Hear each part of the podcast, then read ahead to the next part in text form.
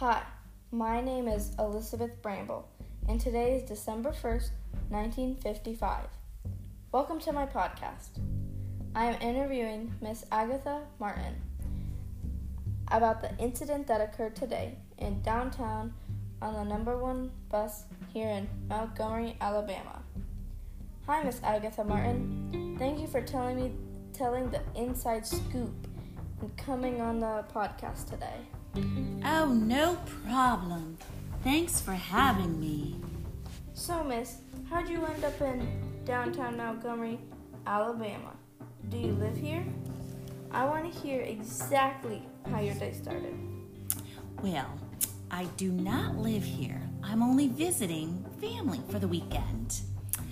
So, it was a cold winter day for the first day of December. A little foggy and a cool breeze. I had just got off the boat that transported me here to Alabama. It was a smooth ride. I'm visiting Montgomery, Alabama to visit my family.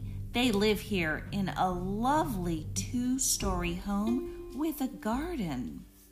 I decided to go out for breakfast before I went over to their house since it was such a long ride. I was taking the bus to the Zephyr Hills Cafe.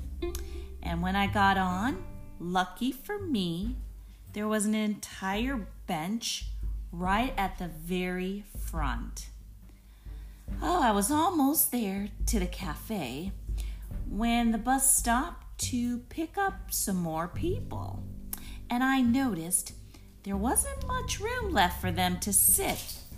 But it was fine. The bus driver made an entire row of African American people get up from their seats and move to the back. I thought it was wrong, but I didn't say anything. And I saw a woman.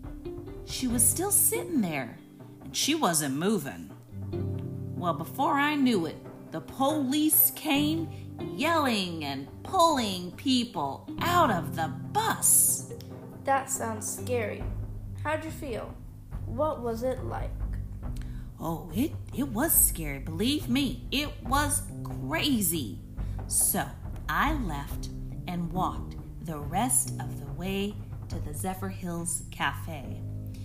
And I knew it was kind of wrong. And I was gonna say something and do the right thing, but, well, I didn't.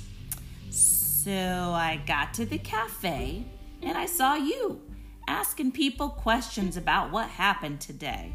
So I thought I'd introduce myself to you. Miss Agatha, I've heard some people some people talking about a possible bus boycott. What do you think? Oh, I think that might be a good idea because then more people will find out what's going on and how unfair it is.